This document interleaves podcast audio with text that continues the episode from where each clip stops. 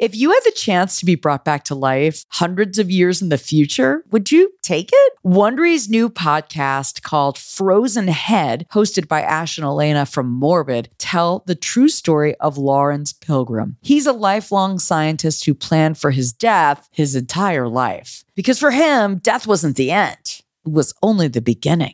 Laurence's dream to be frozen and brought back to life in the future pulls us into a cryonic soap opera. There's lots of drama with pets, grenades, family feuds, Hall of Fame baseball legends, and frozen heads. A lot of frozen heads.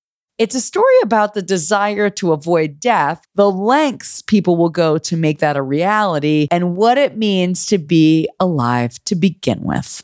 I'm about to play a clip from Frozen Head. While you're listening, follow Frozen Head wherever you get your podcasts. Hey, Prime members, you can binge all six episodes ad free on Amazon Music. Download the Amazon Music app today.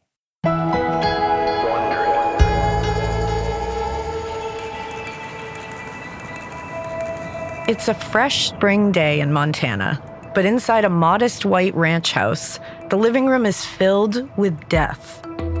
There's a dead fox, a couple of dead coyotes, and deer heads mounted on the wall.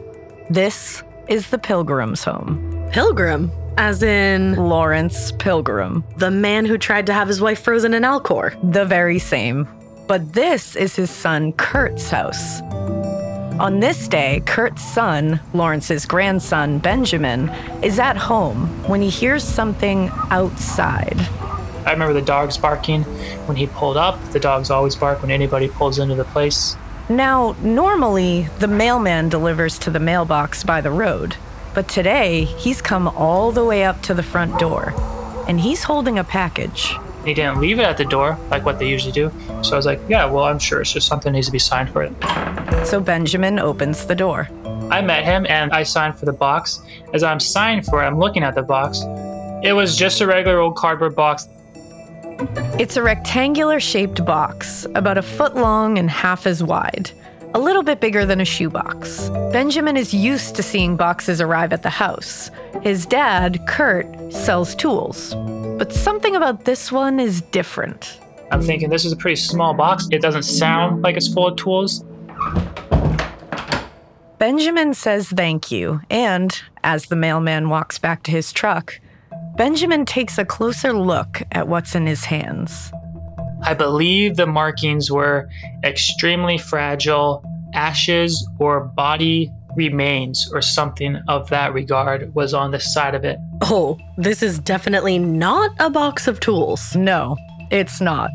His dad is out on a delivery, but Benjamin decides to give him a call. I was like, let me at least give him a heads up because this sounds like something that he may have to deal with. Yeah, like a box of human remains is probably something he'll have to deal with. I was like, your dad was going to be frozen upon his death. Is that correct? Fair question.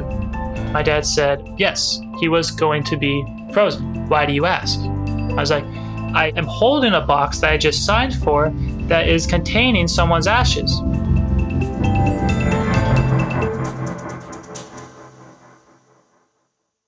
Hey, Prime members, you can binge all six episodes of Frozen Head ad free on Amazon Music. Download the Amazon Music app today.